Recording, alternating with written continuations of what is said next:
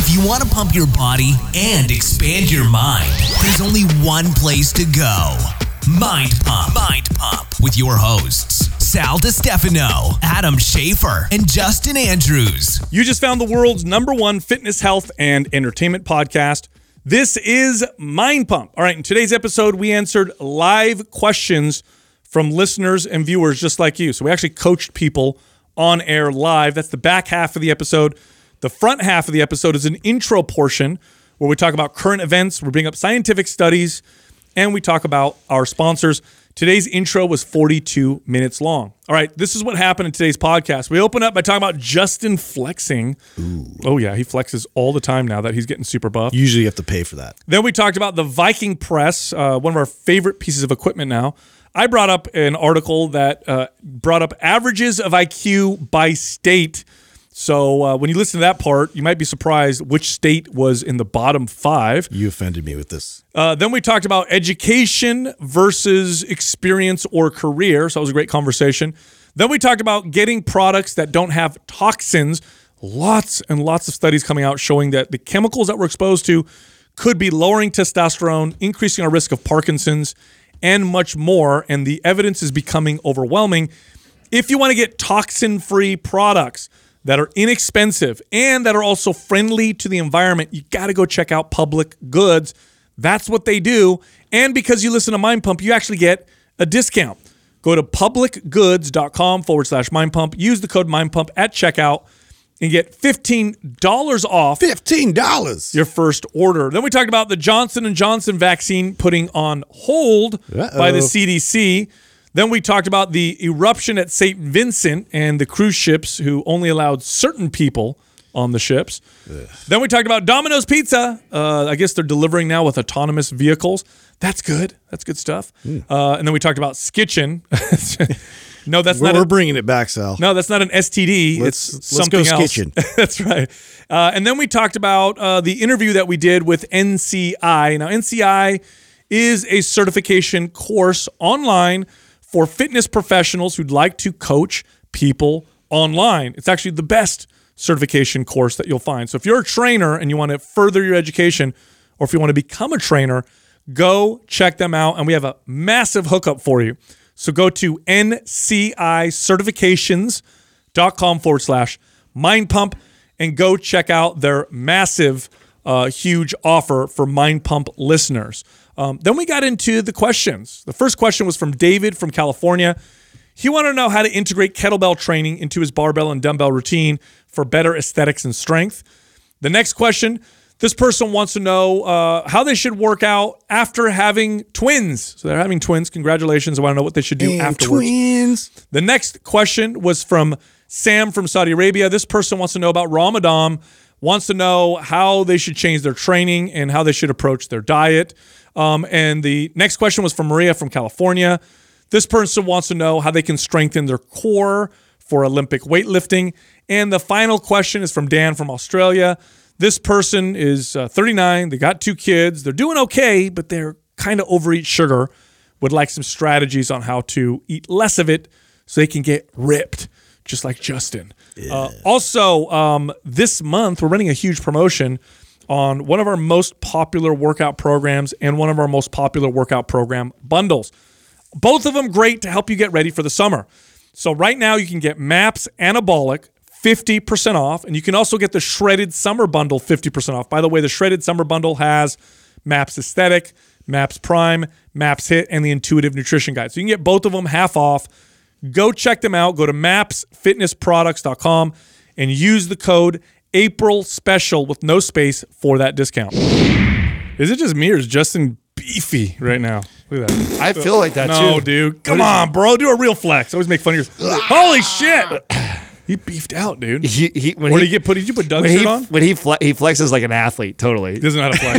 yeah, yeah. When I watch him flex, I don't know You know I, was- I remember when we were. I remember when we were doing the, like getting him all lean and shredded when we first started the podcast, Oh, yeah. and we're like practicing, and he's like, Like, my boy is so awkward right now. But you know what? Hey, here's the deal. like, hey, pretend you're holding a helmet. you know what though? hey, real real talk though. Real talk. I I hated that piece. Posing. Hated that piece. Yeah. And I had to do it a lot just to get as terrible as I am at it. Like it is. It's what you saw was Adams practicing his ass off. yes. No. Really. It's it's it's like there- dance moves. there- yeah. No. There's definitely an art I to like. it. I, my favorite And- part was when you would turn and you go.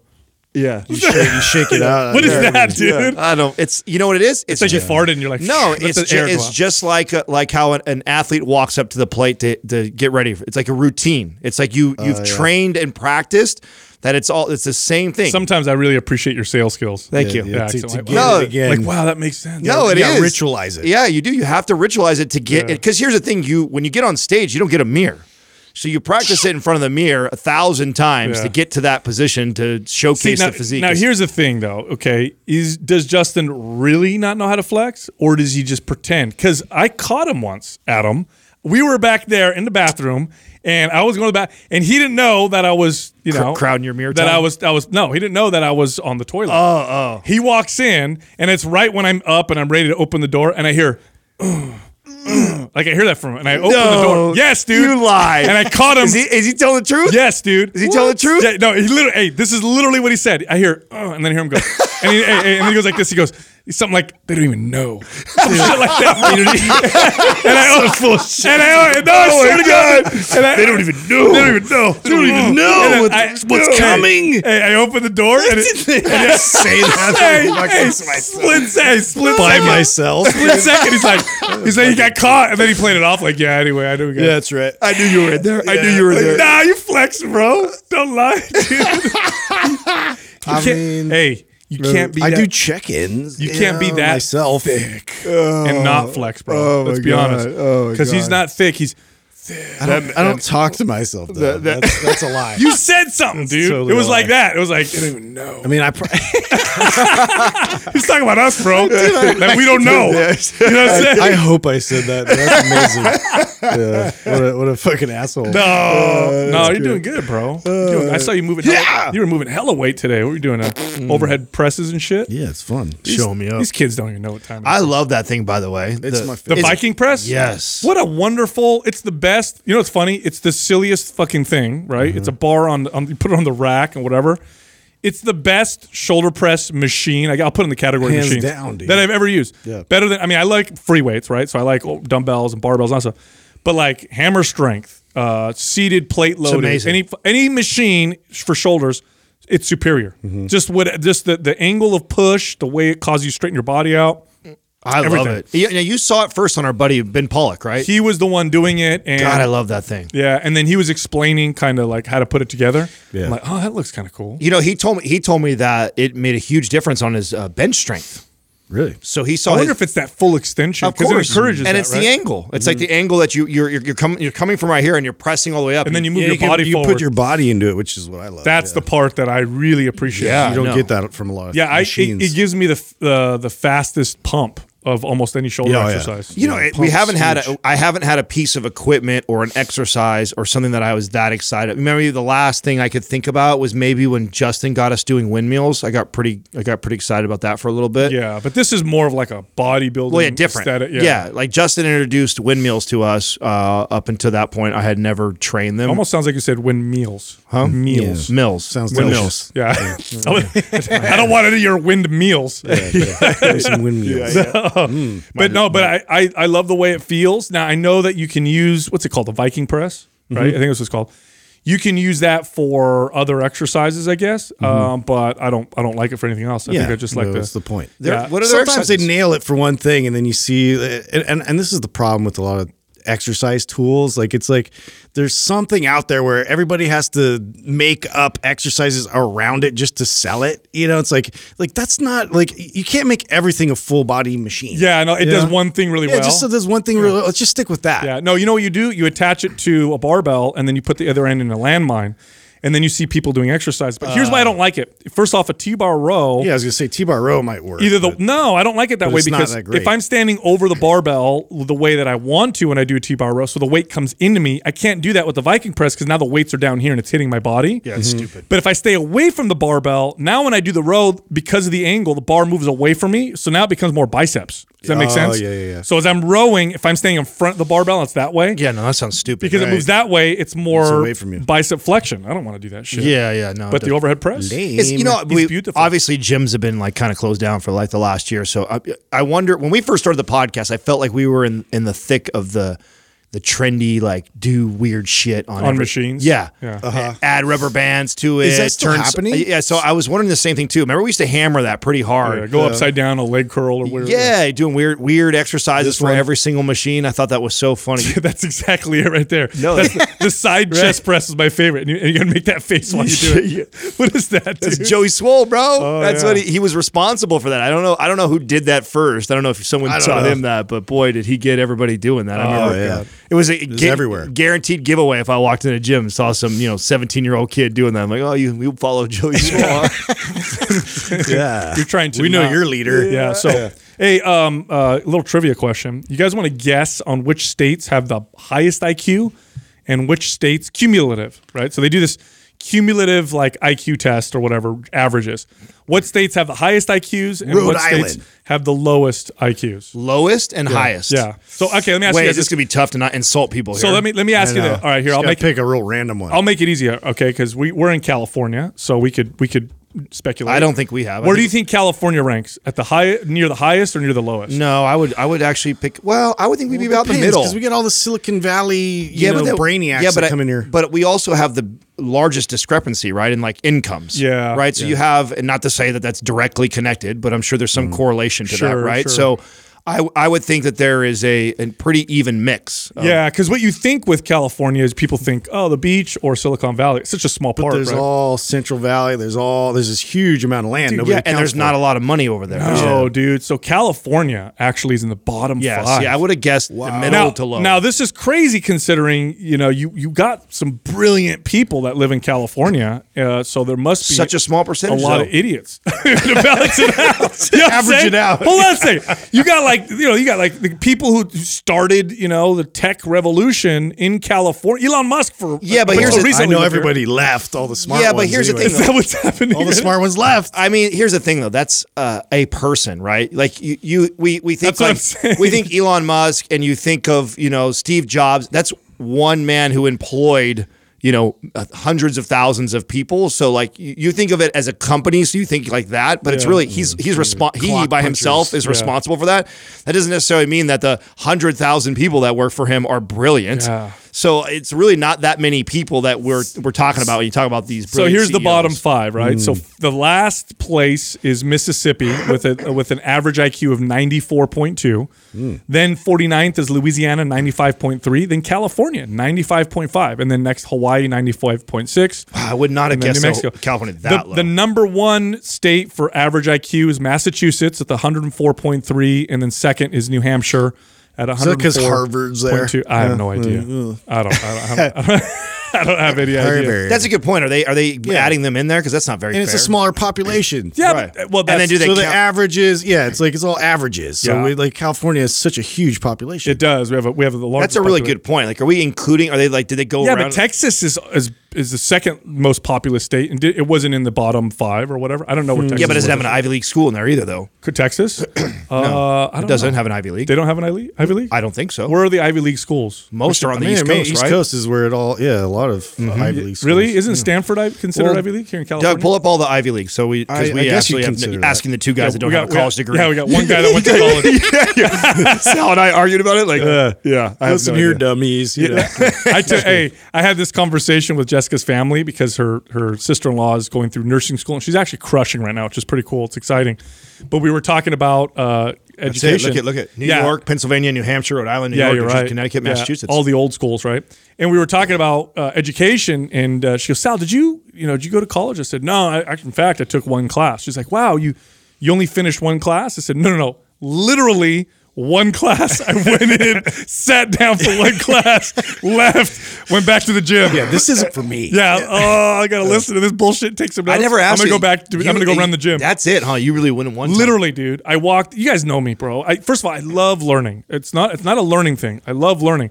That environment is so terrible. Yeah, for but let me tell you something about you that I've learned from from working with you. Mm. here Is, we go. okay, Yeah. you love learning what the fuck you want to learn. No shit. You have And that no is desire it. to. I don't give a shit how important it is. If it is not what you want to learn, Absolutely. But if it is something you want to learn, you'll go deeper than anybody I know. That's true. I mean, That- no, and- that's true. I, it's again, it's like and Balls it- deep. and hella deep. Yeah. But they, but I mean, that's that's that environment doesn't work for me because I'm not interested in this. This is not interesting. to me. And you're sitting in this this classroom, listening to the person, take your notes, do this, whatever. Oh, I get the fuck out of here. I can't do that. So Yeah, I lasted. I lasted two years. So I went through. I almost got. Did you my- get your AA? I was. Uh, I was. I think thirteen units somewhere around there short. Really? Yeah. So I was close.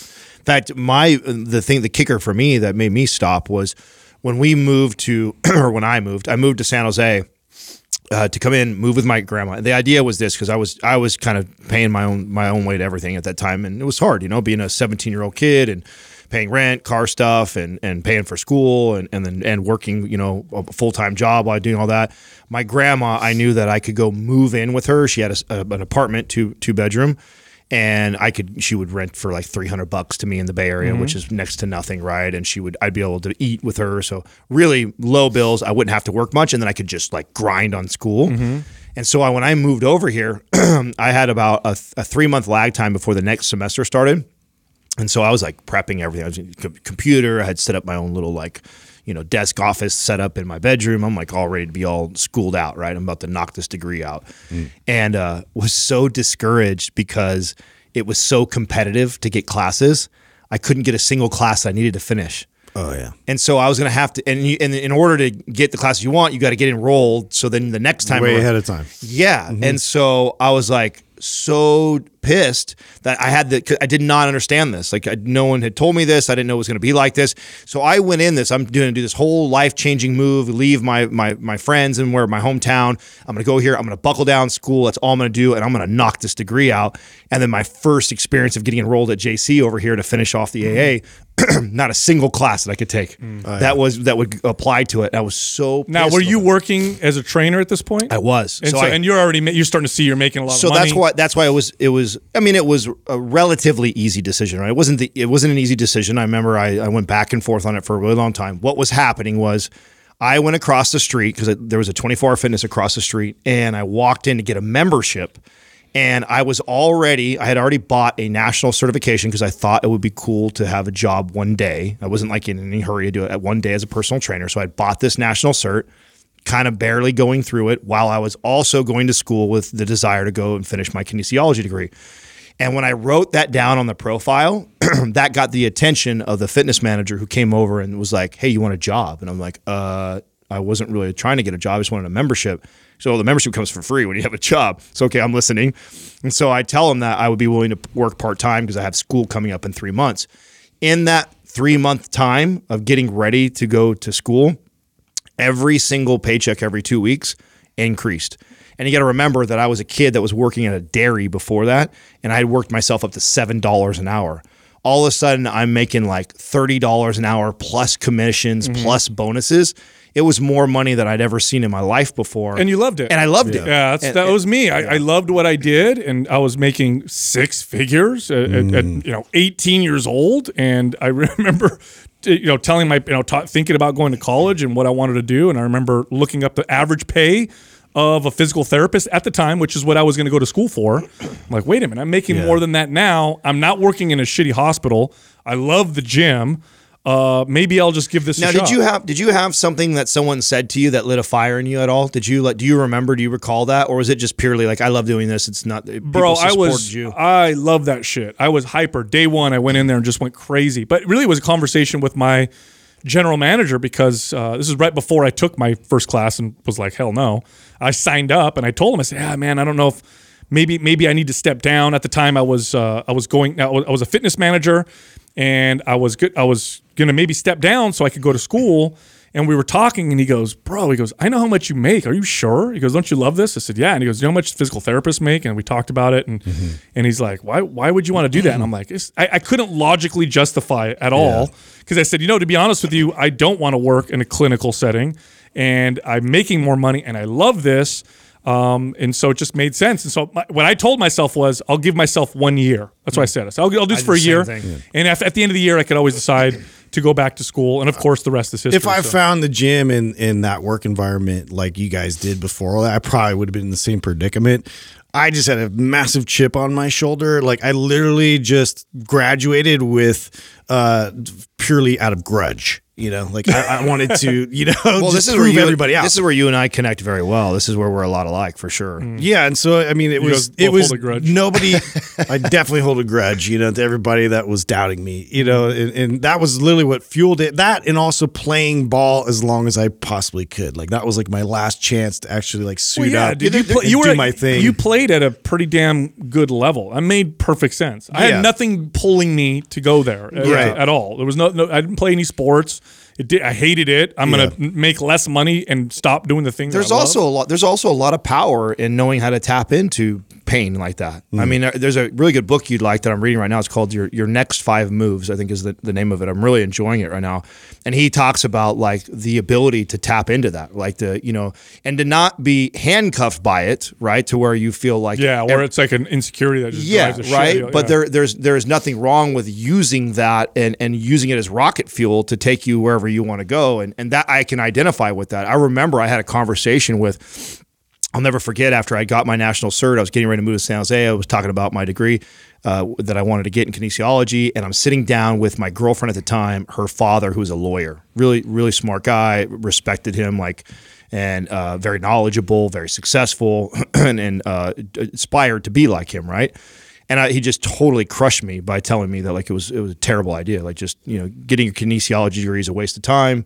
If you're going to go in the fitness and gym industry, you'll never make more than fifty thousand dollars a year. And it like just and I at that time I already committed to all this, right? Mm-hmm. So it was like after the fact. It's like I got the, the national cert. I'm moving to San Jose. i this is what I'm. I've got my plan in my head, and then I'm sitting down, and he's like, "Well, what are you going to do?" You know, asking me, and I'm laying out my plan, and mm-hmm. he's just like, "Oh yeah, well, so you're going to settle for." 50 grand or less for the rest of your life. you want to date my daughter? Yeah, that, that's and that's how I and of course I'm in love with this girl. It's my high school sweetheart type of deal, and I'm just like, oh, I feel like this guy just thinks I'm a puke. That was a huge motivator for me for a very no- long time. No, you know what the reality is? Mm-hmm. If you got a if if you're a kid and you got the drive and the ambition and the work ethic, you're going to be fine. That's truth. You're going to be fine Wherever you apply it. That's not going to. It doesn't mean you're going to be a millionaire or whatever, but you're going to be okay. You can work in, in, in most industries, and you're and you're going to find a way to do okay and to be successful, regardless of uh, education. And that's the truth. And that's why when they do these studies and they say people with a degree make X amount more dollars, what they don't control for is that because what you get with a lot of people who don't go to college is a lot of them just aren't fucking driven. Mm-hmm. So and, and a lot of kids that go to college at least are driven enough to do that. Well, yeah, it's a bias, right? You get Right. You, you get a bunch of kids that at least know how to apply discipline, right? That's In right. order to get your degree, You still have to be disciplined. It takes sacrifice, di- Right. discipline, Oh, yeah, it was- it was consistency. grueling, dude. So it definitely get. It's just like people that go through the military. Like That's you, right. you get a lot of great benefits from doing that because it lays a foundation That's that, right. that carries over into success in life. So that's really the bias from college. It has very little to do with the degree and what you. I mean,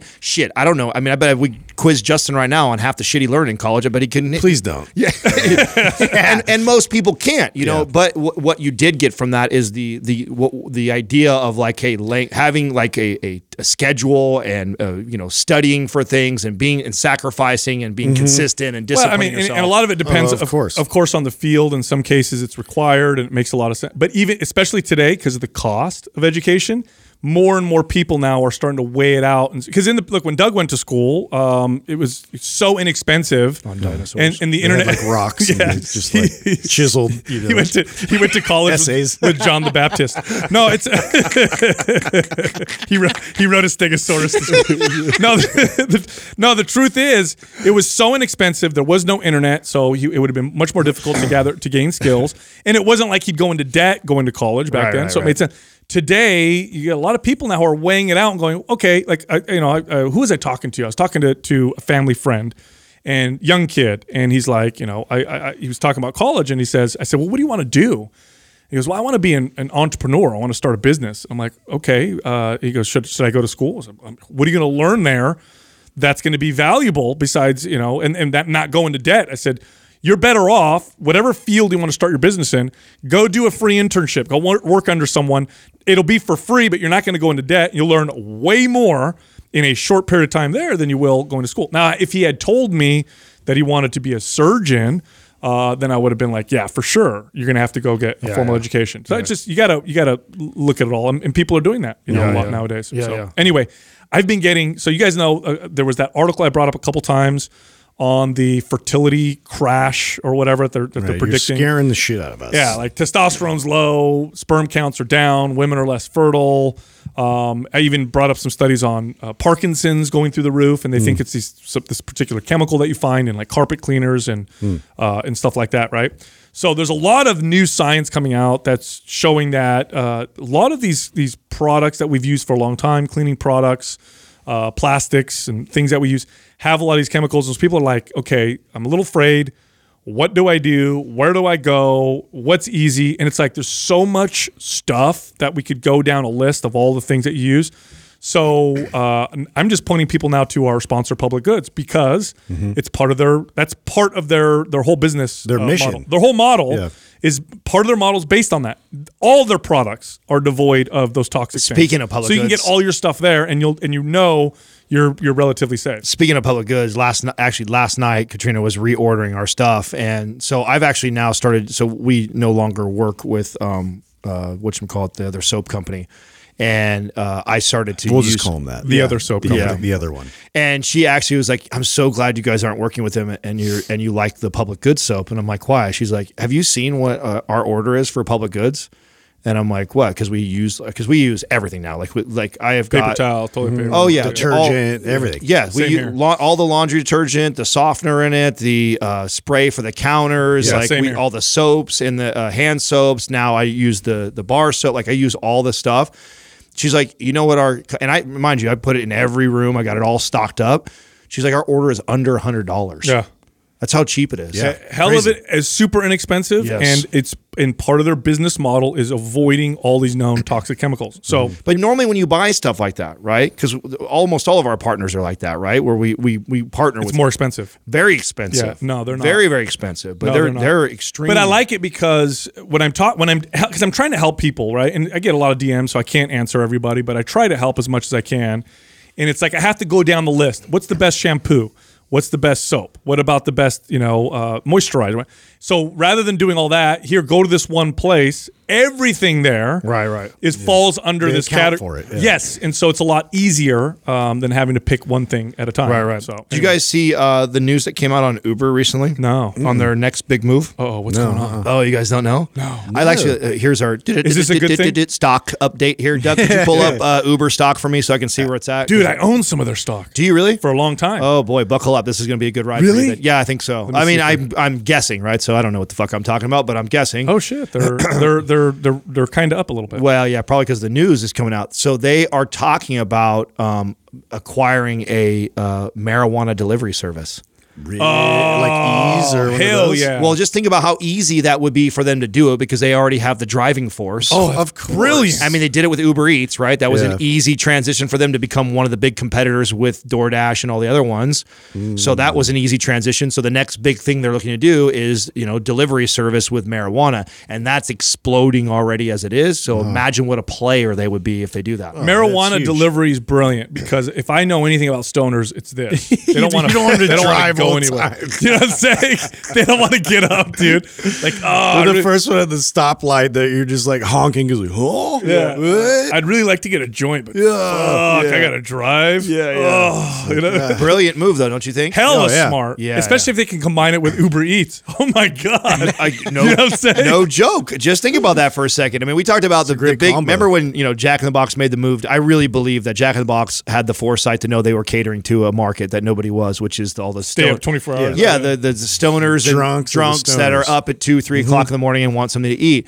Like, I just think this is another, another brilliant move. Imagine that you could be a stoner at three o'clock in the morning, order your Jack in the Box from Uber Eats, and he picks up. I a mean, jo- that's exciting. A joint on the way, right? yeah, Wow. Game changer. Game changer. By Yeah. the way, Panty dropper. Come is on, man. is it, is it, is it uh is it uh, Jack in the Box that has the tacos? Yeah. Yeah. See, you know what's two for weird? 99 cents. You wouldn't even know Courtney that. loved those those tacos. you wouldn't even know that, tacos that they're that for a processed like for like the gross category of tacos, the best. Their tacos are better than Taco Bell's. All I know For is they had the colossal burger or whatever. It had like three patties and like just stuffed bacon each layer, you know, with cheese. It was it was insane. You sound horny. The way you're talking right. Oh my god. Easy guy. I, I just, I just like to slurp the Oh my God. juice. All right. Hey, so let's talk a little bit about current events. So right now, what's going? Like, there's a Are we, lot gonna, of. are we gonna go controversy way? It's not really controversial. Doug, come on, stop shaking your head, Doug, over there.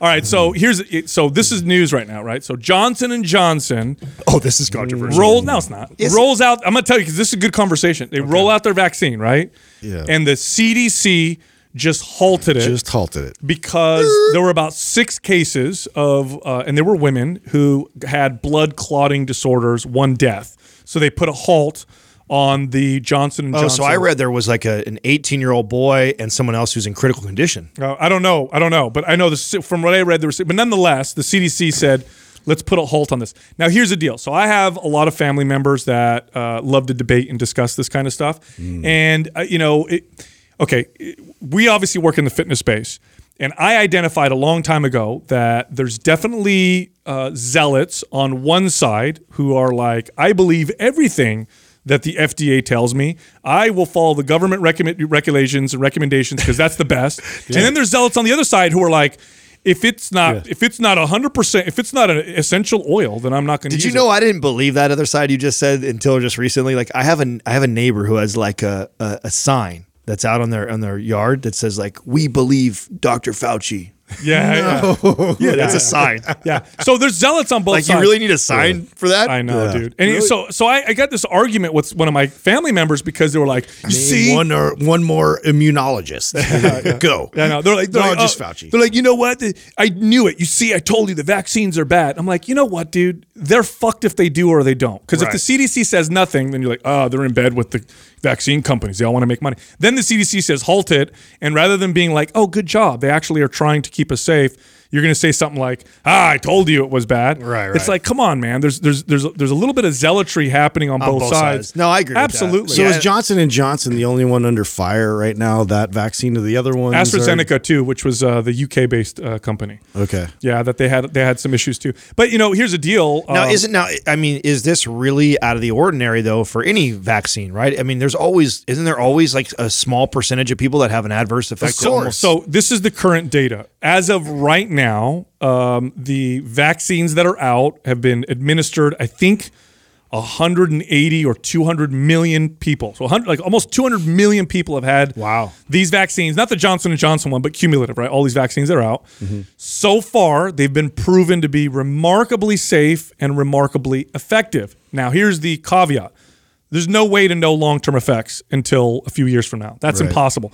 But so far, short term, it seems to be uh, very, very safe. looks promising. Now, here's this is a conversation I had with uh, my my buddies who are like you know all over the place, and I said, look, here's the deal. Like, I don't fully believe and trust the government because I work in the fitness industry and I know what the food pyramid looks like and all that shit. So I know that's bullshit. Did a terrible job. There. I'm also not on the side that says everything that they say and put out is bullshit either. Mm-hmm. I've seen people hurt themselves with some of their wellness. I'm not an anti-vaxxer. Yeah, put it that way. or or just uh, you know, just like if it's not growing off a tree, then I won't touch it or whatever. Or you know, Western medicine is evil type of side. I'm not on either side.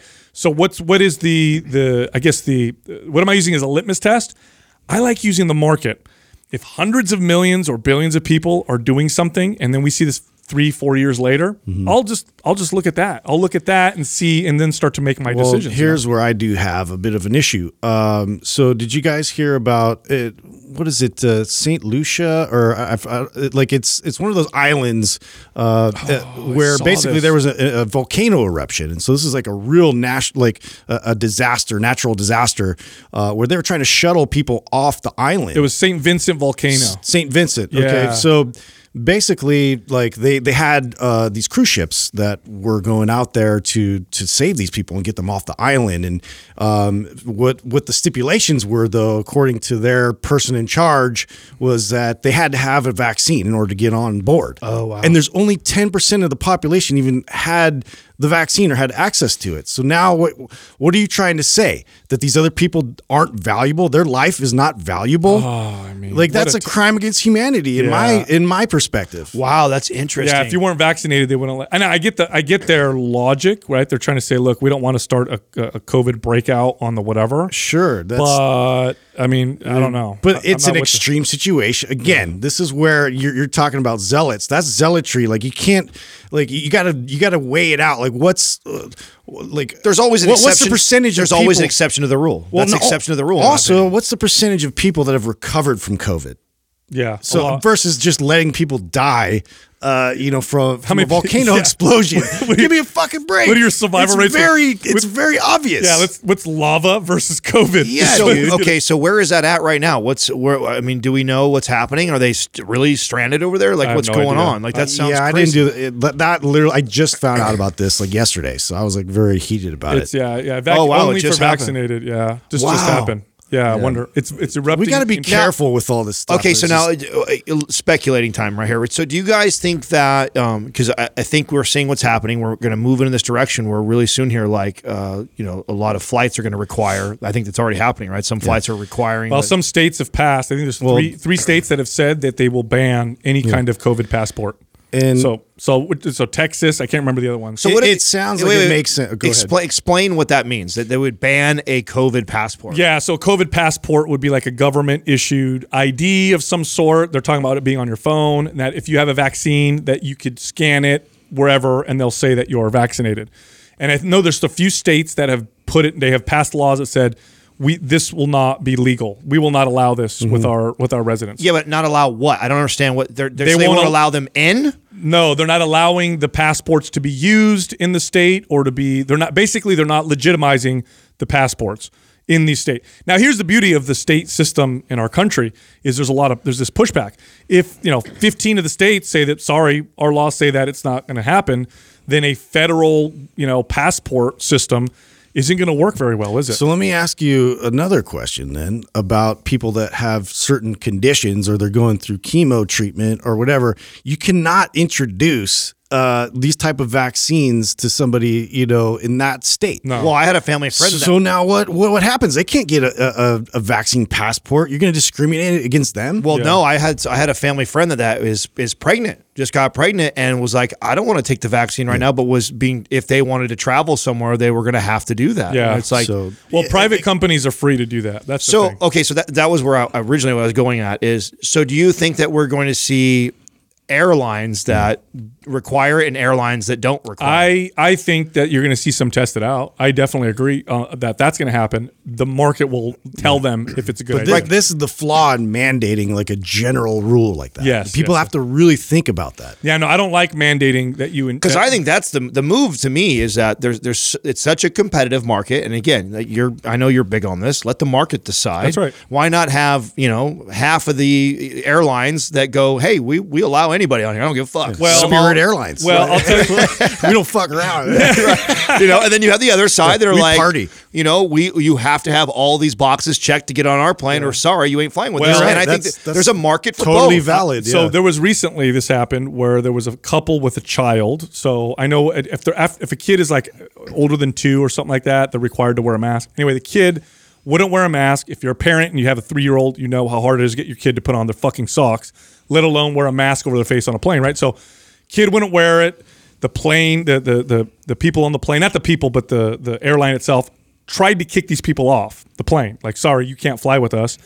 The whole plane, all the passengers left. They all, Oh, that's so cool. they all left. Finally. Yeah, really? they stood up. I yeah. did not know that. Yeah, there was a case where Ah, that happened. Yeah, that, so that, that, that gives me hope. yeah, so everybody was like, "Hey, that's not cool. We're all going to walk off." That is this. not cool. Yeah, Wow. so you're you're seeing you're seeing this kind of pushback, and so we will see what happens. We'll see what happens with all this. I don't like the mandated shit though. I don't like force. If, Yeah, no. You can't force me to put something in my body, no matter what. Now you can say I'm not allowed in your house or your business. Right. I get that, but you can't force me to put something uh, in my body. That's scary. Now you you brought up uh, Texas, so there's a, a a Domino's right now is partnered with a company called Nuro N U R O, I believe is how you spell it, and it's a uh, you know automated self driving car, and they've already started to implement a pizza delivery service that's completely autonomous. Wow. So you order a pizza and it just drives your house? Yeah, yeah. Wow. Isn't that crazy? That is wow. crazy. That is really yeah, cool. that's happening right now. But you know, I don't know if you guys remember. There was a time when Domino's almost completely went under. It was like uh, I, want to say it was like 10, 15 years ago. and yeah, they've they got made- a new CEO and Oh man, talk about thing. a comeback Hey, story. hey, dude. so I got a question for you, right? How how how soon until how long until Oh, there it is right those there. trucks start to get hijacked? Oh yeah. Think about that, right? Because really, you're gonna risk going to jail over a pizza, bro?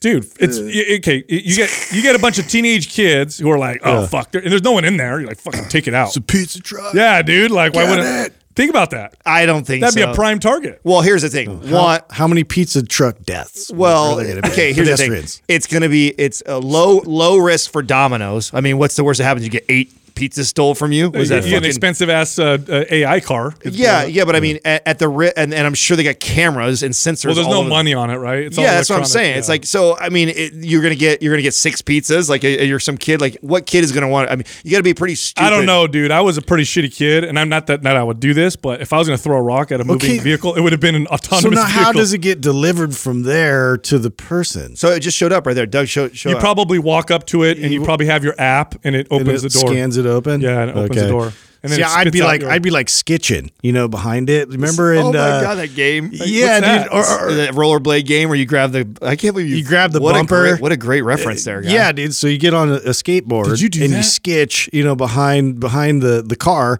and so you do that and wait for it What to stop, and then video boom, taking Hold taking on a my second. pizza. Did you ever do that? Yeah, You actually held onto a car with your skateboard? yeah, because I was with a bunch of idiots. No, you didn't. yeah, we did that. Did a you go few times. fast? dude? It was scary. We did it like in local. Air. It wasn't like it was any busy roads. Bro, that's dangerous. It is Why are you real laughing? dangerous. Did you do it too? No, but it's just a dumb conversation. why, why is, why is this so dumb? you never sketched. You Did haven't lived, dude. Did you go fast? Well, I mean, fuck, you're holding onto a car. no, I only went two miles an hour, and I had my buddy take me around the parking lot. It was so dangerous. crazy. Yeah, listen. Hey, hey. oh no, That's a car, dude. It's going hella fast. I know. I you know it's stupid. 100 percent wasn't It was a helmet. It, it was a thing in the like the late '80s, early '90s. Well, Marty was- McFly did it. Yeah, it was really Yeah. It was popular. I don't know who, who made it popular. That was a very popular Nintendo game. I love that. Yeah, game. yeah, yeah. That was a great game. Was it it Sega, really? Sega or Nintendo? I don't was remember which one had it. Yeah. was Sega. It was called Skitchin. Skitchin was the game. Yeah, I think Skitchin was the name of the game. Check it out, Doug. Pull it up. Sega. See Yeah, it. I'm pretty sure. It's Yeah, yeah, that was a great. Did you own a Sega too? Uh, yeah, I had all the. Games. You had. Genesis, I had Nintendo. I from from Atari from Atari all the way. Did you have till- Dreamcast? I did. Yeah. oh, I got Wow. one. I got one for. Damn, Did I you thought I have got you there. TurboGrafx-16? So I didn't get the tur- because that was my like friend did. that was short lived. That was very short. lived. Remember Bonk's Adventure on there? I do remember that one. the big old head guy looked like Justin. Yeah, I had, there it is. There it is. 1994. I love that. Skitching, I love that game. Dog, look up. You pick up like pipes and you're racing people on the cars, uh-huh. and you you beat hit peop- 'em. yeah you beat Yeah. people off the car. Oh, such a good game. Oh know. wow, that's good. really cool. yeah, yeah. Good times. So Adam, I wanted to ask you. You were on because both you and I uh, did the like. It was like a was it Jason Phillips has a group with Yes. NCI. Yes. So it's this group of trainers. So these are people he's coaching, and um, basically they're asking you questions. What was your impression of the whole thing? Oh, really good. I mean, I don't know what Jason talked to you about, um, but he, he talked a lot about like scaling a company and then like while you're and even also like starting like in the direction. So he's got a lot of like uh, entrepreneurs that he he attracts, like people that are Mm-hmm. These are all trainers that are trying to build their business. Yeah, and so a lot of them are aspiring to to do something similar to like Mind Pump. And you know, the, I always talk about the whole the value thing, right? Like it's in every in every uh, time you purchase anything, it always comes down to two things: value and price. And you know, th- this was something that we were all very, very aware of before we did this because of our experience in, in other businesses and knew that even though this was a completely new medium for me, we or us, when we knew no idea about what we are doing, we knew that the the ultimate goal was can we provide so much damn value that whatever we sell seems so you know it It makes it just it's like a no brainer. yeah, it's it's like oh my god, Very I obvious. feel I would have paid hundreds, maybe even thousands of dollars to get the wisdom that these guys have given me for free. So the fact that they're offering these programs for whatever price, it's a no brainer. And I and so I always kind of drill that home to an audience like that is to get that across to them that you know stop looking at what all the other Instagram models and people are doing to hack the algorithms. It's like go to the value thing. And if you can't convince people, and here I say this to anybody who wants to do something similar, if you can't convince people to get something from free from you, you you you you got to stay there. You're not ready for That's true. That's the first level, isn't yeah. it? You're, you're it's not, not buy, it's free. yeah. You're not ready to sell anybody anything or build a business if you cannot convince people to pay attention to you for free or give you an email address for free because you're giving that you're providing them something then you're not doing a good enough job giving them enough value they don't even see it's not even worth them giving their email up because they don't see, think you're getting enough value so don't try and sell them something that's one of the worst things that you can do Yeah, no, that's great advice. Um, you know, it's funny. You can you can really judge, I guess, a company or you know, uh, just by the people that work there or that follow it.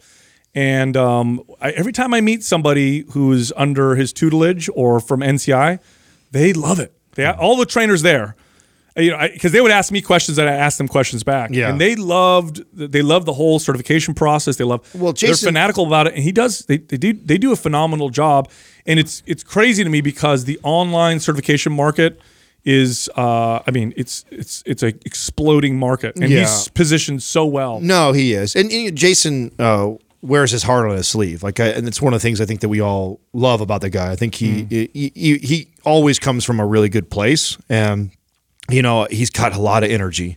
I mean, I don't I don't envy what he does. I mean, he's he works his ass off. I mean, that guy is is working twelve hour days every day, and he does. He he prides himself on you know like being connected to everybody. So he's built himself a, a fairly large business and he still really connect all the people that are putting money in his direction he stays connected to them and is like he's got the open door policy of like you send me a message i'll call you back like and he's that guy and again that just speaks to what i was talking about is like he just provides so much value to all these coaches that the dollar amount that they spend and he provides so much free good content that they're like Yeah. it's a no-brainer So Cassie did the uh, the gut health course. So they have a whole course on gut health, Mm-hmm. and she's pretty well versed anyway because she's dealt with her own gut health issues. So she went through it, and I asked her her opinion, and she's like, it's, she said it was brilliant, lots of amazing information, and she said it's really good.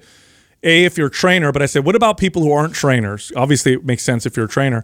She said, if you want to learn more about your own gut health, uh, it's a it's a great place to go because you, you get the cert or whatever, you take the course, but you learn how to help assess yourself and figure out your own stuff. Oh, very cool. Which is good because I mean I've dealt with gut health, gut health issues, and you have to piecemeal together your information, so it's like a one stop shop type of deal. So Very cool. good stuff. This quaz brought to you by Organifi. For those days you fall short on getting your organic veggies or whole food nutrition, Organifi fills the gap with laboratory tested certified organic superfoods to help give your health and performance the added edge. Try Organifi totally risk free for 60 days by going to Organifi.com.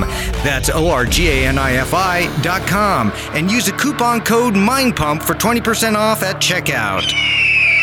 All right, our first caller is David from California. Hey, what's up, David? How can we help you? Hey guys, how's it going? Uh, first of all, thank you for all that you do. I I, um, I really appreciate. it. I've learned a ton from the YouTube channel. Um, I had a question about how to integrate kettlebell kettlebells into a three day a week full body type program. Um, prior to the pandemic, I had been training like an upper lower type split. Um, and then when gyms closed, we tried a few home programs. Eventually, settled on working with kettlebells, which I actually enjoyed a lot in the absence of a barbell. Um, but when the second lock lockdown kind of hit, um, you know, we finally couldn't take it. We bought a rig for the patio, you know, barbell, squat rack, bench, all the stuff we need. Um, and I'm so happy to be kind of back lifting heavy weights. And so uh, I was able to to recognize a ton of value um, from the kettlebell training, which was new to me at the time. So I guess my question is, how can I best integrate some kettlebell training into a more bar- barbell dominant three day per week full body type program and still like optimize the benefits of both? Yeah, that's a good question. I need more information though. What are your fitness goals? Because that, that makes a difference. Um, definitely strength, um, strength aesthetics. Um, Okay. yeah, So you're looking to get stronger and and look good. Okay, so stronger, look better. so kettlebells are uh, w- another form of resistance, just like dumbbells, barbells, you know, cables, or even resistance bands. And uh, now, if your if your goals were a little bit different, let's say your goals were athletic performance or then my answer might be a little different. But your your goals are pretty general. I want to get stronger.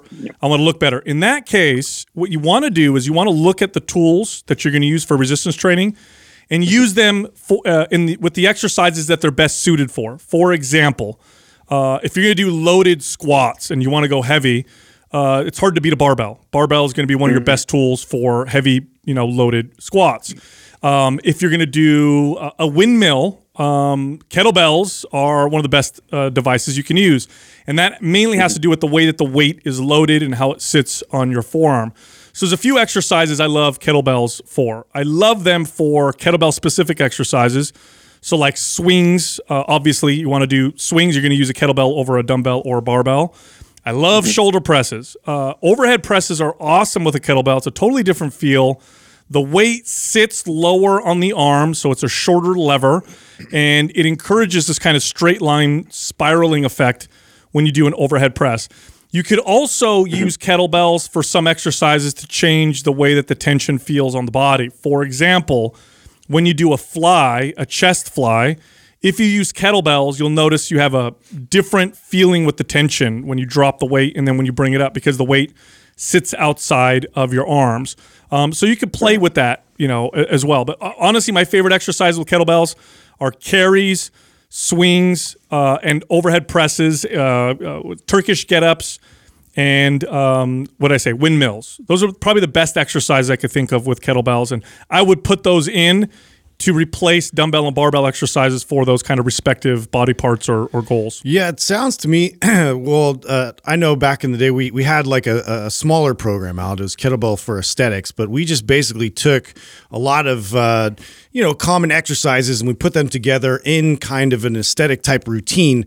Uh, there's a lot of versatility with kettlebells. Is the point to that? So uh, you know if your goal is to get strong, but also like really trying to shape your body, like there's a way to do that uh, by loading kettlebells. I like to use them personally more for uh, unilateral type training, and, and to, it really complements uh, like barbell training uh, very well because it's such a different stimulus and it's such a different way to uh, you know load the body and have to account for that. Uh, and like Sal said, with with unique moves like windmills or bent presses, uh, or things where there's a lot more rotation. So any chance that you can add rotation, like in your rows, in your overhead pressing, uh, you, you know, any kind of pressing, I think it's it's it's a very valuable tool for that uh, because of the way it's loaded. So um, I, honestly, I think that even if you have a an established barbell routine you're already doing, you can also add that in as like accessory lifts. So, uh, David, I have a question for you. Are you are, are we looking to add the kettlebell exercises into the three day week routine, or are you looking to potentially complement that on off days with the kettlebells? Is that an option, or are we sticking with the three day routine? That because that changes my answer. Yeah, I'm not married to three days. I mean, I kind of was going with three days because once I switched back to um, doing like a full full body routine, it just worked better for me. Um, but I, I think you know having the the rig on my patio has made it a little bit easier to you know get out there when I can. So I think you know I'm not married to three days necessarily. Maybe maybe more as a complementary type of uh, type of Okay, Yeah. cool. Because that definitely changes my answer. So at first, I mean, your main goal is strengthen the way you look. So to be honest, like running the three body, uh, three three day a week barbell routine is going to get you the most strength and probably build like the best aesthetic physique. Now, I love to use kettlebells. How I and your goals kind of align with kind of my goals. So how I like to do it is I normally pick one, two, three max of these kettlebell exercises that the guys both brought up. And I, I might do that on an just on an off day. So like I have my three full full body routine day or uh, routine, and then in the middle in there I might do Turkish get ups, windmills, and carries. That's it. You know, it, it'll be a 20, 30 minute type of routine, and I'm just going to practice the skill of those movements. One thing that's cool about kettlebells is they they're definitely high skill type of exercises, and and takes a lot of practice to get good at it. You probably will have to work on some mobility if you are, are limited in some movements like windmills and things like that, and like Turkish get up, which I think is really challenging. So I like to just pick one or two of those those movements and just practice them and get good at it. And I would either one add them into my three day a week routine or two set a day aside where it's like this is my like kind of functional day. I'm just going to work on mobility. I'm going to work on these two or three kettlebell movements. And the goal is not to push the weight really hard. It's just to get better at the movement that will carry over into your three day three day routine and your not your desired outcome when you're training the kettlebells is more about the movement and the art of it and the skill of it versus like really hammering the weights. Save the hammering the weights and your growth and your strength and changing your physique for the three day a week routine. That's how i would do it. And by the way there's no wrong answer here. I think everything that everybody said it works. It's really finding what works best for you Got it. That's awesome. No, that's that, that helps a lot. Thank you so much. I appreciate it. No problem, David. Very Thanks cool. for calling in. Yeah, it's uh, I, you know, I never used kettlebell. Actually, a lot of most people didn't use kettlebells for a long time, and then I don't know. It was probably what? What'd you say? Like, you wouldn't even find them in gyms back in the day no, I think it was what like Early what- '90s, I think it really started to take off. Yeah, but I didn't really see them. Yeah, I was gonna say, just I don't remember- 2000. Well, I guess I was uh, an early adopter. Yeah. Yeah, you were you were, but uh, even when you worked for me at Hillsdale, there wasn't a kettlebell in there. No. yeah, that's no. true. It wasn't in the gyms. No. Uh, I had to go. I had to go seek. Yeah, it. there was always so I always had like, and it started probably in 05, 06. I was going to say like early 2000s. yeah, 05, 06, I'd say I'd always have like one trainer, that Yeah. one guy who was like into like different moves. Usually, it was a Russian guy. the guy who read Pavel's book. or Yeah. Yeah, whatever. well, because too uh, one of, one of the main reasons why it wasn't adopted early by your normal big gym trainer was because it was like a thousand dollar, fifteen hundred dollar certification. it was Yeah. real expensive. It was yeah. very expensive to get certified in And- kettlebells. and nobody just nobody knew how to use them. You know, Right. you, you know the irony is kettlebells are the original weights. They're the free. The first free weights were kettlebells. In fact, that's what were, that's what dumbbells were called because it was a bell that didn't make sound. Mm-hmm. Uh, and then somebody created the dumbbell, used the term, and then they had to change the name to kettlebell. But they've been around for a long time. You could see the, the very first strongmen who were using weights. They didn't have dumbbells. They had barbells with round ends, and then they had kettlebells. And I didn't use them for a long time. And to be quite honest, you know, aside from the kettlebell specific exercises, like you're not going to do a swing with a, a dumbbell or a barbell very well at all. right. Um, there are some exercises I think, even traditional exercises that I think kettlebells are better for. Yeah. Overhead presses. If, I prefer a kettlebell overhead press to a dumbbell over. If I had to pick, and I like them both, I'll do them both.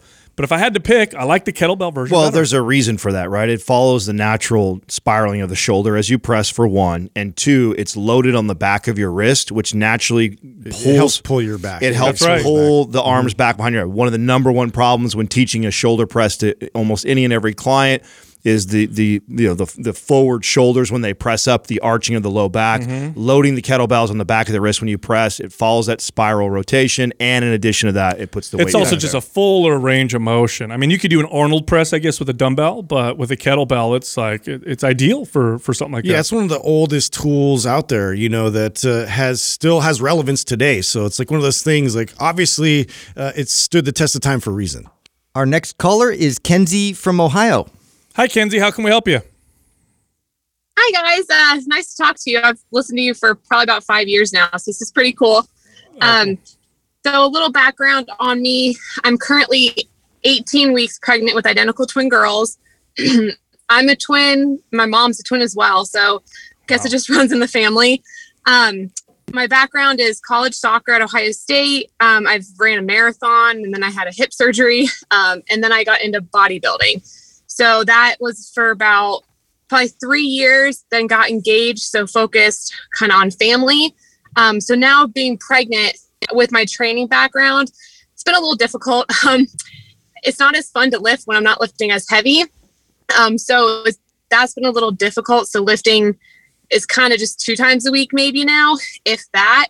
Um, so because my twins are identical, I'm high risk. So my activity has gone down a little bit. So I'm just curious kind of getting ahead of myself. But once I have the babies and I'm cleared to work out, what is the best option to start with? Um, because I know my core will be really weak and probably have lost like a ton of muscle. So I'm just kind of curious with my background, but I, I know how to do lifts. We have a full gym in my house. Um, so just kind of curious kind of where to go from there once the babies are born. So, Kenzie, the hardest thing for you is going to be uh, your com- your competitive mindset and and knowing knowing how to steer that correctly. Uh, just hearing your background, uh, collegiate level athlete, uh, bodybuilder, competitor, uh, it sounds like you're kind of a badass, and you've def- you're you. you're definitely going to be in a different situation here, and starting slow and right is going to be really really important, and you're going to be challenged uh, to get impatient. So that that was the first thing that I want to start Oh, off I with. cut out. Can you hear me? Well, I'm going to finish telling you what, or tell Kenzie what I would have told her anyways, whether she can hear me or not. So the thing that I, I would say is that you got to be very careful on on the desire to, and I know Justin will be able to speak to this really well too because he has a, a competitive mindset too. Is uh, going slow and gradual, right? So the goal is always to do as little as possible to elicit the most amount of change.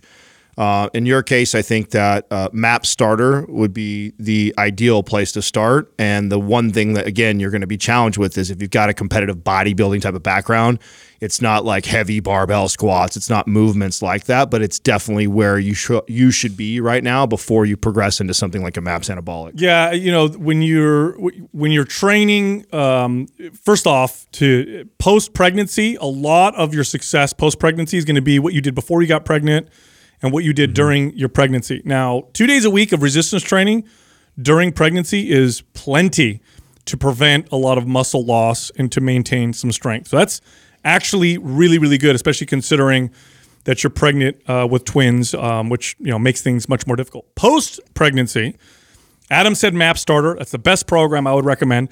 If you don't have MAPS Starter, or for people who are listening who aren't familiar with MAPS Starter, um, essentially you want to train a lot of unilateral exercises. Uh, so one leg, one arm. You want to use a stability ball. You want to go light and you want to focus on full range of motion. And you really want to practice the movements. Don't push the body. Allow your body to slowly progress. And, and consider this because I've trained a lot of women pre, during, and post pregnancy. And the three months post pregnancy is the hardest. After about four or five months, then the body really starts to kick into gear. So what you're doing that for that first few months is really just getting your body to move right, getting your core to function again because you're going to be so disconnected from some of the muscles in your core. So getting those to fire, getting everything to, to kind of strengthen. After about four, five, six months, then you'll start to feel. And this is the comment I used to get from pregnant women all the time, or, or post-pregnant women all the time, was after about five or six months, they'd come to me and say, "Oh, I'm starting to feel like myself again," and then we would start to kind of ramp uh, things up.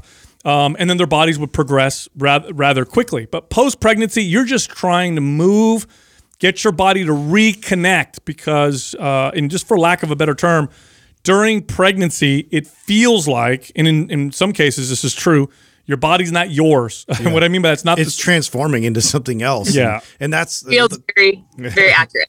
right. Yeah. Like to Adam's point, it's it's such a mental hurdle, especially I think for athletes to really change the mindset and, and change, you know, the approach towards what is sort of like I mean, it's your home base. Like training used to be uh it, it meant something completely different when you'd go to approach it. And so I think just really kind of putting your your mind around what's going to be best, uh, you know, in terms of like listening to your body, feeling your body as you're working out, and trying to come in with more of a calm headspace. I think that uh, you know that's really going to help a lot. Yeah. So here's your two the two options for someone like you because I think Adam opened it up with and he hit the nail square on the head. Okay.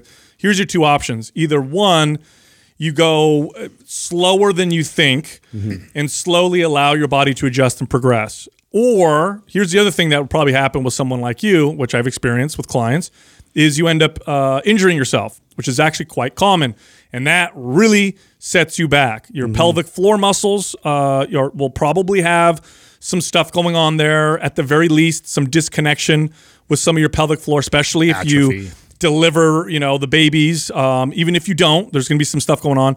You're not connected to your core muscles. Uh, they all have to stretch. You can't fire them as well. In fact, uh, when you're when you're after you have the baby, when you go to do anything with your core, it's all hip flexors. You're going to feel like there's no core stability whatsoever. The relaxin uh, hormone that or chemical that's released during pregnancy that loosens your body up. When you have twins, there's more of that. Um, and so you're going to be a bit hypermobile, meaning you're lacking some stability. So going slow is the name of the game. And if you push yourself too hard with lack of stability, you know, pelvic floor muscles not being connected or possibly injured, which is quite common with, you know, core weakness, you can run into some problems that then become long-term chronic problems. And it's not uncommon to get, you know, to get a female client who used to be an athlete and then they had a baby and then they tried to work out on their own. Then they'd come hire me and they'd say something like, you know, after I had my son six years ago, I've had this chronic back pain or this chronic hip pain. And then it's like backtracking is very, very difficult. So go very slow, take your time. You've got great muscle memory that's going to work on your mm-hmm. side. It's going to take about three to five months for you to start to feel like your body is what it used to be, um, or even a semblance of it. So take your time. MAPS Starter, perfect program. And again, if you're listening and you don't know what MAPS Starter is, it's a lot of unilateral exercises, a lot of stability, and it's using a physio ball uh, through a lot of the exercises. Perfect. Thank you guys so much. I appreciate it. No problem, Kenzie. And we're going to send you MAPS Starter if you don't have it, okay? Oh, thank you. Thank you very much. No problem. Appreciate the support. Yeah, there was a there was a period of time where this was like I had a lot of clients that I trained that were either pregnant, going to get pregnant, or just had a baby. Because I, I trained, uh, you know, I, I had a studio for over for 15 years, and I trained one woman, and then she was a part of like a mom's group, and so I just started getting all these moms, all moms. and the challenges with uh, pregnancy and post pregnancy are unique. They're very unique Oh, yeah. to anybody else. And it's literally like your core post, you know post you, you don't, it's, it's like you don't, it, imagine having to, trying to get a muscle to contract and you don't even know how anymore. That's literally what it, what it feels like. out of So- body experience for sure. yeah, so you got to take your time and go slow. But I, I'll, I can't stress this enough. Uh, and Jessica's experienced this right now. Uh, she's obviously my wife. My son now is five, uh, a little over five months old, and I just did some body fat caliper test on her, and she's down to twenty two percent, and she's just getting leaner. And she's like, "What's going on?" And I'm like, "She's like, I'm not even working out that much. I'm only working out two or three, roaring metabolism. yeah, 'cause she's only working out a couple days a week. Same thing. Yeah, yeah, she's working out a couple days a week because the baby's barely sleeping, so she has to focus on sleep. Yeah. She's like, why? She's like, this is weird. I'm like, honey, you were so consistent with resistance training before the baby Mm-hmm. and during your pregnancy that you set yourself up really well. Well, that's the thing. Yeah, if you have all that going into pregnancy, it makes it so much easier to to rebound. And then also too, it was it was crazy when Courtney was breastfeeding. It was like all of a sudden it was like this fat burning machine like mm. turned on, and so that's another benefit to it. Even though it's very difficult and it's a struggle, you know, things like that, you know, that your body, uh, you know, will provide. It's pretty interesting. Yeah, I would love to see her not only do uh, starter, but I would love to see her like follow the Maps Prime Pro webinar that I did. That is something that I would ask her to do mm-hmm. too. I think just that'll help get her reconnected to Totally. everything. Yeah, you got to kind of piece it back together. Yeah, and it's something she can do on her living room floor, do it once a week in there. I think it's just a great way to get her back in the routine. The thing, whenever I hear someone like that, like right away, I think, oh man, this girl's got competitive background. She's bodybuilded before. Oh like, yeah, she's gonna want to go too yeah, hard. the desire. I mean, it's just like it's no different. I mean, it's very different than obviously my knee surgery. Right, having a baby is nothing like that. So I don't want to fucking. Get, I don't want all the women. I know to- what it's like Yeah, having a yeah, baby. I don't want all the women to crucify me for saying. I pulled my mean, knee once. What I what I mean is having a competitive mindset to get back because you know what your body's capable Totally. of. And I can relate to that, right? I can, I can't relate to having a baby, but I can relate to the thinking that I can do much more. hemorrhoid though. when, So when my body when my body says I can't, and sure shit, that's exactly I re-injured myself, set myself back six more months, and so yeah, taking it slow, listening to your body is I going to be crucial. truth be told, the most some of the most challenging clients I've ever trained in my entire life were ex athletes. Oh yeah, they're Oh, so hard. They're, They're- stubborn. You got to slow them down. they're stubborn, and they too. don't they don't get it. You know what I mean? Because they have this. They just remember how their body used to be, and it's like it's not the same, dude. Yeah. yeah. Our next caller is Sam from Saudi Arabia. Oh, cool. From Saudi Arabia. How you doing, Sam? How can we help you? Hi, how are you? Thank you for having me. No problem. What's your question? Uh, so um, we started uh, the the month of Ramadan today, where we fast the during the day and uh, we eat during night. So my plan is to um, heavy lifting for yani for free weights during the day. I don't want to heavy lifting uh, during um, the eating window. So my yani, my plan is to work out for 30 minutes of heavy of free weights uh, for 30 minutes maximum يعني. So um, and uh, my- my- I want to ask you about the nutrition that, that I should take during the eating window. What should I eat? يعني more carbs, more protein, fats. Okay, that's actually a great question. You know, uh, so many people practice this. I don't think uh, he's going to like your answer, though, right? Yeah, I, no. know, I think I know where you're going to go. Well, yeah, a this. a lot of people practice this, and uh, number one, um, I, I appreciate this practice. I think uh, spiritual practices and spiritual health is very important. Um, as far as your question is concerned, you know what you would eat during your eating window would be really no different than what you would eat uh, that would be considered healthy for your body uh, if you were to eat all day long. Now, first and foremost, training fasted, totally fine.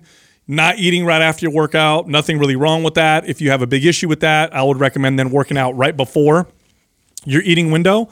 As far as diet is concerned, now I've trained clients who practice Ramadan, and there's a couple common things that I've run into with some of these clients. Not all of them, but a few of them, where they do the the fasting window, right? But as soon as the sun goes down and then they can eat, they end up uh, overeating. They end up binging, right? So it ends up becoming a, a fast and then feast kind of mentality.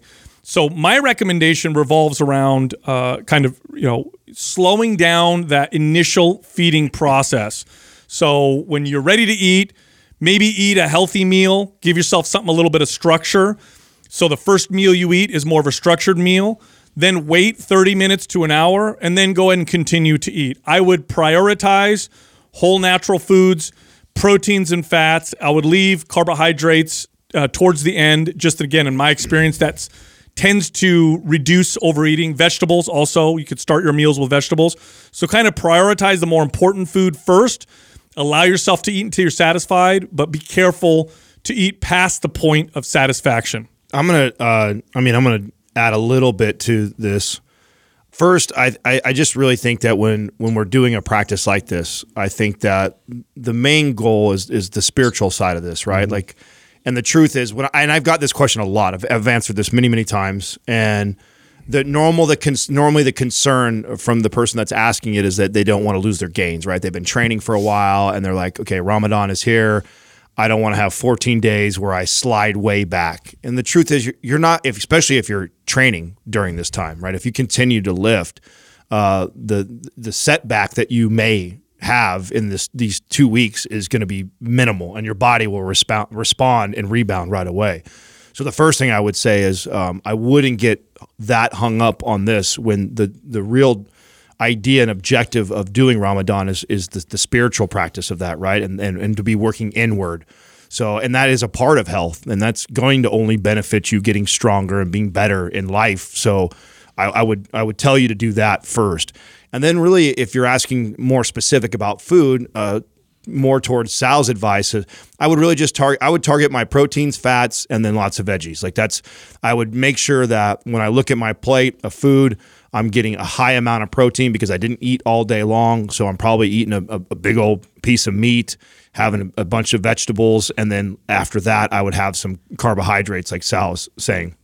So that would be like my main focus. But again, if you're training during this time, uh, you're already going to be sending a signal to the body to, to to hang on to whatever muscle you have. The main focus um, would would be the spiritual practice for me. I, I I don't do enough of that. I don't do enough of stopping my life and becoming present and working inward. That's why I love this practice. I love that you guys schedule the 14 days every year like this. I think that this is a great opportunity for you to focus on that stuff.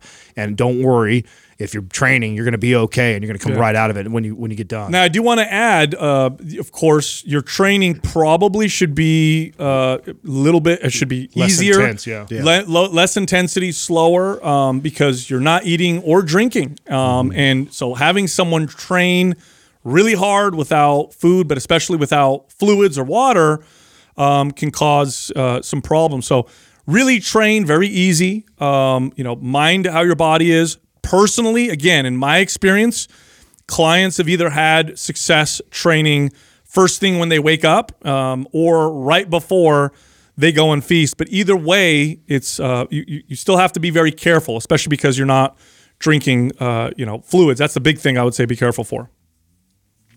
Does that answer your question? All right. Thank you. Thank you, guys. Thank you for having me. No problem.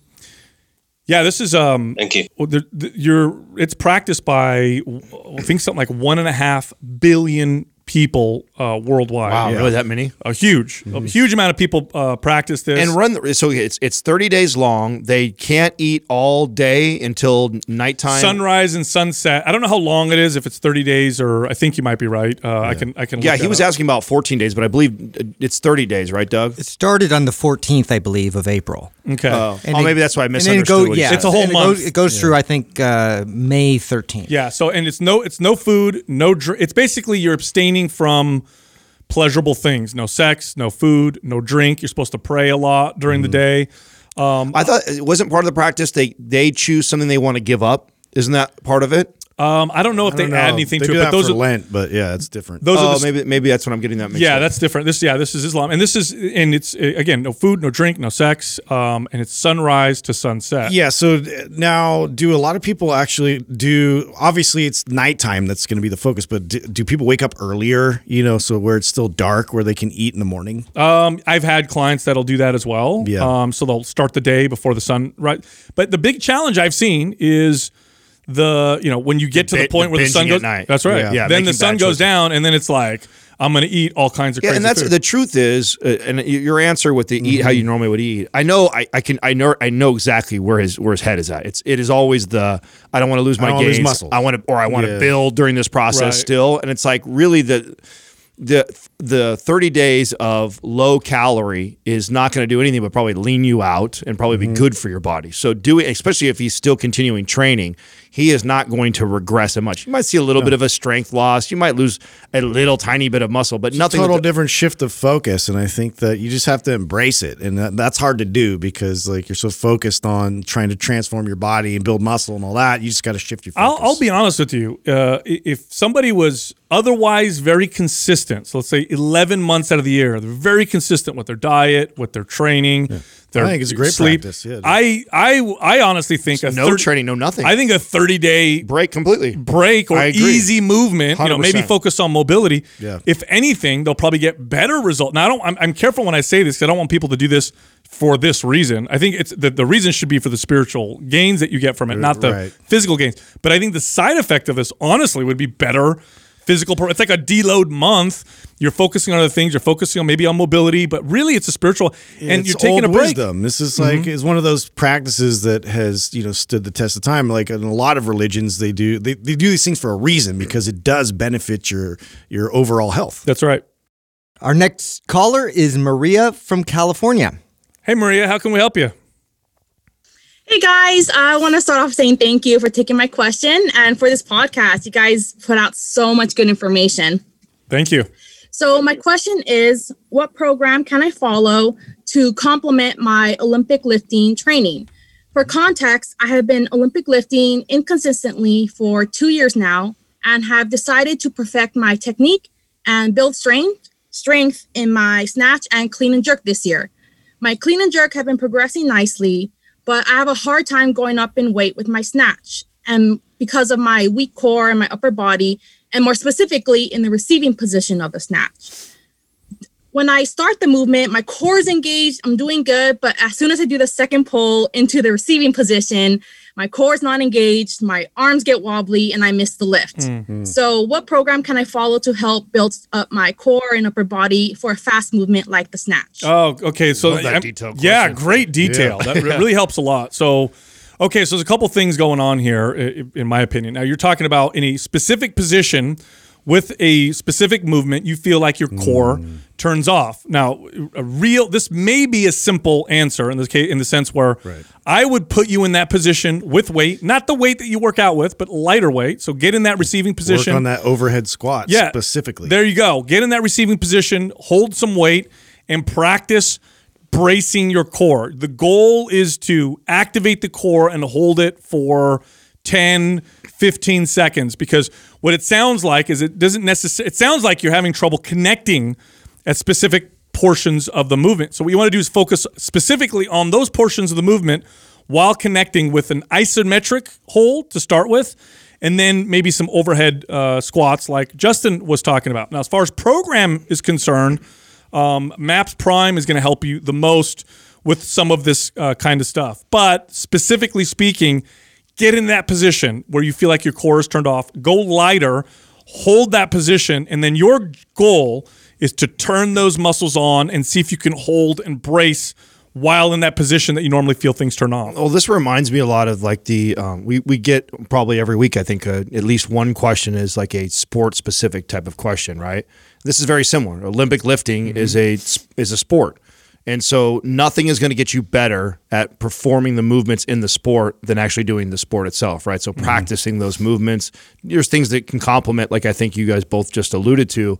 But as much as I would like to tell you to go run out and get MAPS Anabolic and Performance and Aesthetic and oh, use that with these programs, and not that they wouldn't complement or help what you're doing, but I also would not want it to take away from your time of practicing these moves. Those that's the thing that's going to get you better than anything else. Yeah, I love uh, yeah all that, especially uh, isometrics. Uh, I I think that it's so underutilized by athletes too, and that's why I'm always trying to bring it up. Uh, you know, we mentioned Prime Pro; it does have isometric movements in there, but it's one of those like real safe ways to really ramp up max intensity uh, and be able to you know really get that central nervous system response without a lot of damage. And so I think that you know there's a big opportunity there, especially if there's a disconnect anywhere in you know in that chain while you're you're performing these really high skilled movements uh, to slow down, stop, and, and wherever that discrepancy lies, let's let's really dig into that. Let's let's find where that is and start to to ramp that process up. So Justin, since it's in the catch position for her, are you are you alluding to like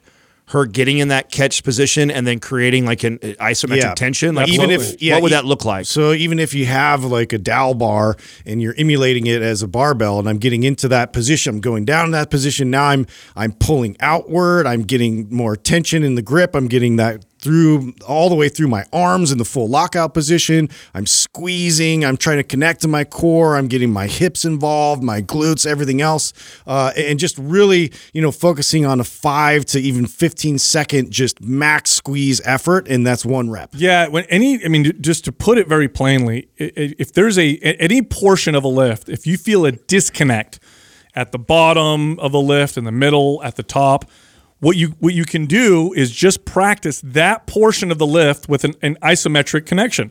So get in that bottom position and see if you can turn your core on, and then when you can. See if you can turn it on even more and get it tighter and tighter. Once you feel like you could turn it on at will, then you can start to load it slowly uh, over time.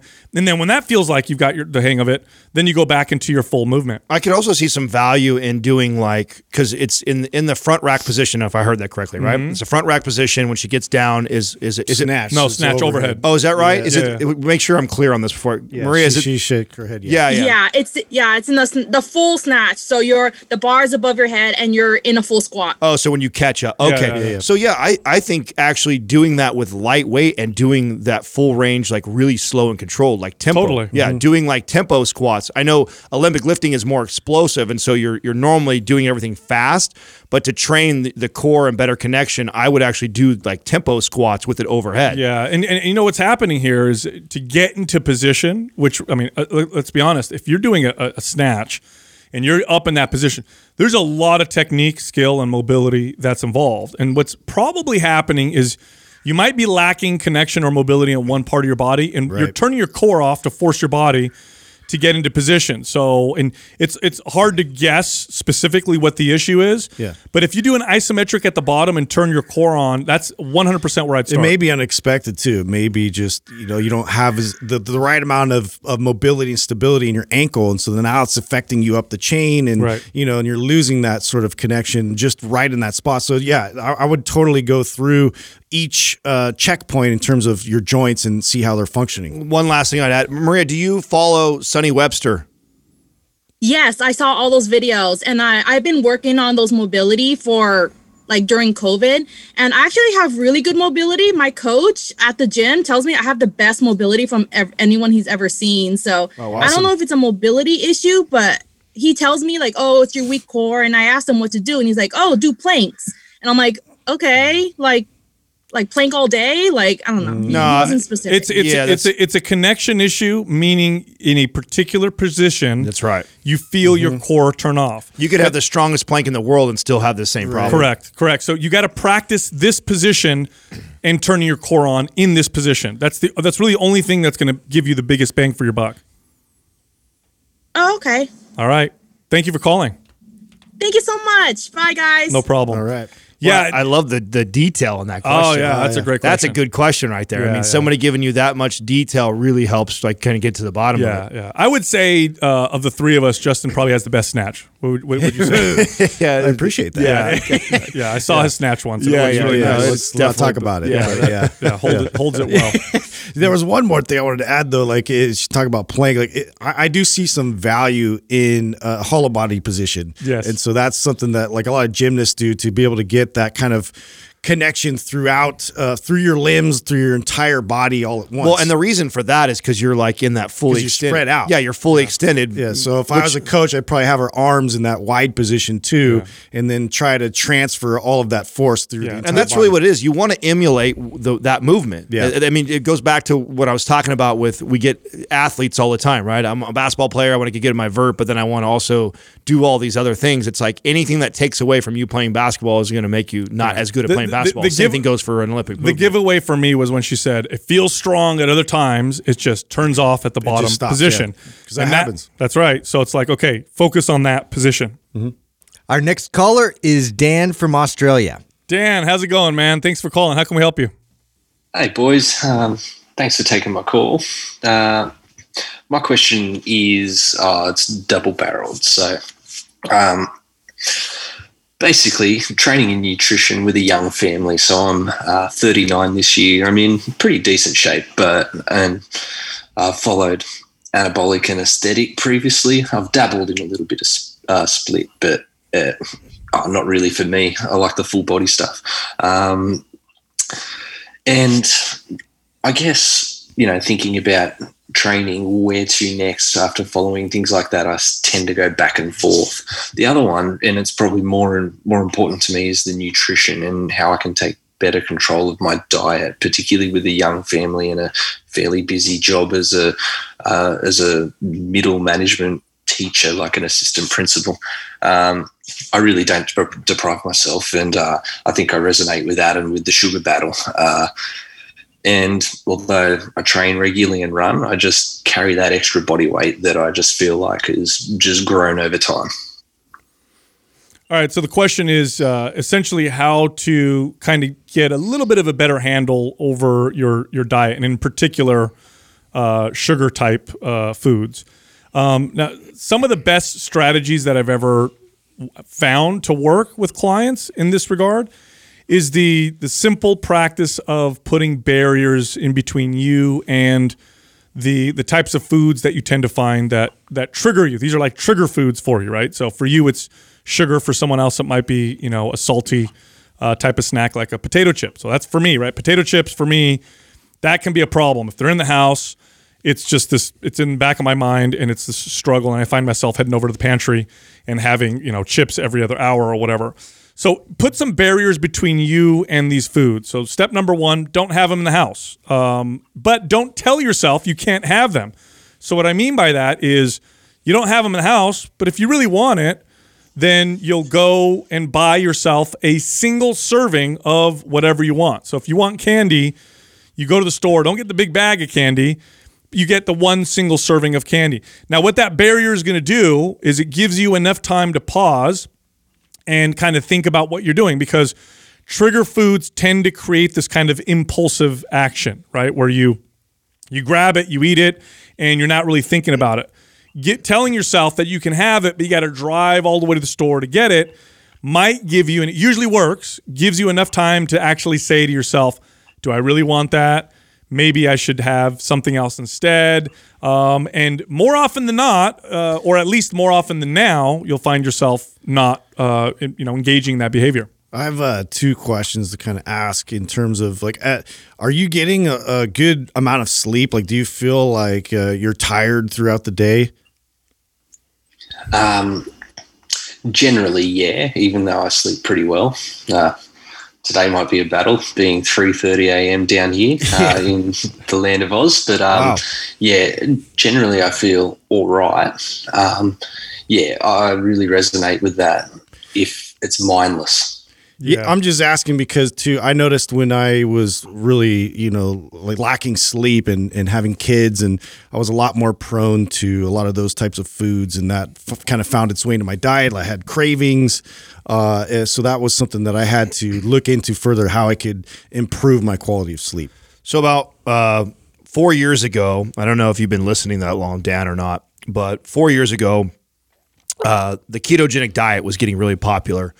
And right at that time, I was just coming out of the peak of, of bodybuilding and loving the fact that I could, I was a monster. I was 235 pounds. I was lean. I could eat about 400 to 500 grams of, of carbohydrates every day, which allowed me to keep my sweets and things in there and still look all right. And I remember all of us talking about it. We all talked off air, and I think Sal was the first one to say, I, I, I think I'm going to run this ketogenic diet for a while. And I was like, why the fuck would I do that? I was like, I love the amount of carbs I can consume and get away with. I don't want to do something like that. Well, uh, the self awareness that I have, I caught myself saying that. I thought, okay, well, that's the exact reason why I should do it, is because I, I don't want to do it, and let's see how my body will react and respond to it. I, so I did, and one of the things that that came out of that more than anything else, uh, one, I'm not a fan of running the ketogenic diet for a long period of time uh, because I think it just limits the amount of like food choices that you have. Like, I got really tired of macadamia nuts, uh, avocado, and just meat, Butter. right? Yeah, and butter, right? It just got really lame for a diet. But what happened because that is a you know essentially no carb diet um, my body got really used to eating higher amounts of fats that and i had never in my life up until that point had a, a macro profile like that where it was really high fat and then moderate protein and then minimal carbohydrates and it actually changed uh, the way that I craved carbohydrates. And what I found was I didn't have the sweet cravings that I used to have all the time while I was on that diet. Now, when I decided to come out of that diet and I was no longer running ketogenic, uh, what I what I noticed was as long as I kept my my macro profile with this kind of higher fat and targeting protein first, and then carbohydrates become kind of an afterthought for me. It really minimized the cravings. Um, and today, that's really how I eat. I eat this higher fat and protein type of diet. I still eat carbohydrates, but now my carbohydrate taking is like 150 to 200 grams which is significantly lower than what I was. And I noticed that it keeps the cravings down. Now, are there times when I eat well above that? Yeah. And there's times when I do that. And a lot of times it's like what Justin alluded to with the sleep. I find myself craving those things. And then I allow more carbs in. And when I notice it's like this vicious cycle, if I allow the additional carbs, it kicks up that that appetite and the cravings, and then I want the sweets again. So one of the things that helped me out, and I don't know if you've ever tried that or not, but maybe change your macro profile to where you're eating higher fats, proteins, and then really minimize the type of amount of carbohydrates and see if that changes your cravings. Yeah, excellent, awesome. All right, Dan, and also Dan. Give it a Uh. Dan, you, you said you're followed anabolic aesthetic, and I know you're calling from Australia, so it's like you said 3:30 in the morning. You got two small kids. I'd like to give you a free program. Okay, so uh, so pick a program, and we'll send it to you for for free. Boys are legends. Yeah, let us know which which one do you want. Tell us right now, so Doug can send that over to you. Let's get strong. All right, Good choice. strong coming your way. Thanks for calling. Cheers, boys. Thanks. No problem. Man, father of two calls at 3:30. What a savage. I know. champion. I, I love a the guy. savage. We have, you know, we have a huge audience in Australia, and uh, I think uh, every single one I've met. It's uh, our, it's you know what it is. It's I our feel like they get sarcasm. us. It's our Yeah. sarcasm. I think they get us. Yeah. I think they definitely Yeah, yeah. get us. We're a little inappropriate for California. maybe, maybe. Too I think we're, we're Yeah. a rare breed for yeah, here. yeah, I think I think we I think we have less California people that listen to people us. don't understand us in our own state. Yeah, I. But you know, I tell you what, man. Uh, this is just if you put those barriers between you and that food, but don't tell yourself you can't have it. You'll find that you'll start to pause, and you'll start to your your your behaviors will start to change. Because uh, look, I'm in the fitness space. This is what I do for a living. If I have potato chips in the house, it's like either I eat them or I don't, and it's this constant battle. I don't want to live like that. Just don't have them in the house. So then, if I really want them. I'll get in the car and go drive and get myself a small bag. You know how many times I do that? Almost never, because it's almost never worth it for me to get in the car, drive to the Yeah, store it's to do that. inconvenient. That's right. Well, to me, that's the kind of the first step, right? I mean, you, that's the uh, to me, it's a no brainer. Like if you're, it's like a, it's like being a recovering alcoholic and hanging out in bars all the time, Right. It's like probably not a good, not a good idea. Yeah, and maybe there's people that do that. Like I've heard of bartenders that are recovering alcoholics and they're fine with that. Maybe maybe that small percentage of people are fine. Not a good strategy for somebody who struggles with those types of cravings. But I, you know, it's been a while since we brought something like this up and talked about this. I haven't shared this on the podcast in a long time, but time. But that was our game changer for me. The the when we went Panty to the keto, dropper. yeah, that's Yeah. right. Switch. Yeah. Thank you, Yeah. Justin. No problem. That that was uh, when I went through the ketogenic diet. Um, as much as I didn't like it because of the, what it limited my uh, choices of food, what I did love from it is it forever changed my relationship with carbohydrates. I have not gone back to anywhere near what I was eating before, and I've noticed that I don't have the same type of cravings. And now I can have ice cream, chips, or things like that in my house, and I don't feel the same urge as I had before, unless I allow myself to go down that path. you know, like I said, where I start consuming it all the time. But you know, I brought up what a, a month ago, where I told you guys I remember I ordered that that uh, cookie that cookie big pie, ass cake. Pie, So that's- ice cream pie. So but that's still in my freezer. Five years ago, that would have never. how happened. much of it is left in your Yeah, freezer? like uh, like a third of it still. Oh wow. Yeah, yeah. That much? Yeah. So you have a third of that Yeah. delicious Yeah. cookie pie. You just do like a spoon of it every now and then. Or No, I, I mean I was, uh, you know, uh, maybe Now that you're talking about it, watch you eat I know, tonight. right? Because I brought it up. You forgot? I did kind of forget you about just it. remembered? I did kind of forget about it. Tonight I'm having it. No, so no. I, I, I really though. I think a lot of it has to do with the, the rest of the day. When I was eating a lot of carbs, where I was, I mean, before I used to try. It to get- happens to me when I eat carbs. I want more of them. Yes. For whatever reason. Yes, Yeah. it, it kicks that craving up. Where when I fill up on the fats and proteins, it I don't seem to crave it the same Yeah, way. I agree. Look, if you like Mind Pump's content, you got to head over to mindpumpfree.com. We got a lot of free guides and written information that'll help you reach your fitness goals. Again, it's mindpumpfree.com. You can also find all of us on Instagram. So you can find me at mindpumpsal, Adam at Mind Pump Adam, and Justin at Mind Pump Justin. Thank you for listening to Mind Pump. If your goal is to build and shape your body, dramatically improve your health and energy, and maximize your overall performance, check out our discounted RGB Super Bundle at mindpumpmedia.com. The RGB Super Bundle includes MAPS Anabolic, MAPS Performance, and MAPS Aesthetic.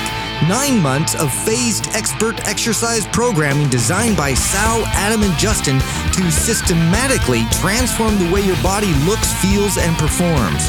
With detailed workout blueprints and over 200 videos, the RGB Super Bundle is like having Sal, Adam, and Justin as your own personal trainers, but at a fraction of the price. The RGB Super Bundle has a full 30 day money back guarantee, and you can get it now plus other valuable free resources at mindpumpmedia.com. If you enjoy this show, please share the love by leaving us a five star rating and review on iTunes and by introducing Mind Pump to your friends and family. We thank you for your support, and until next time, this is Mind Pump.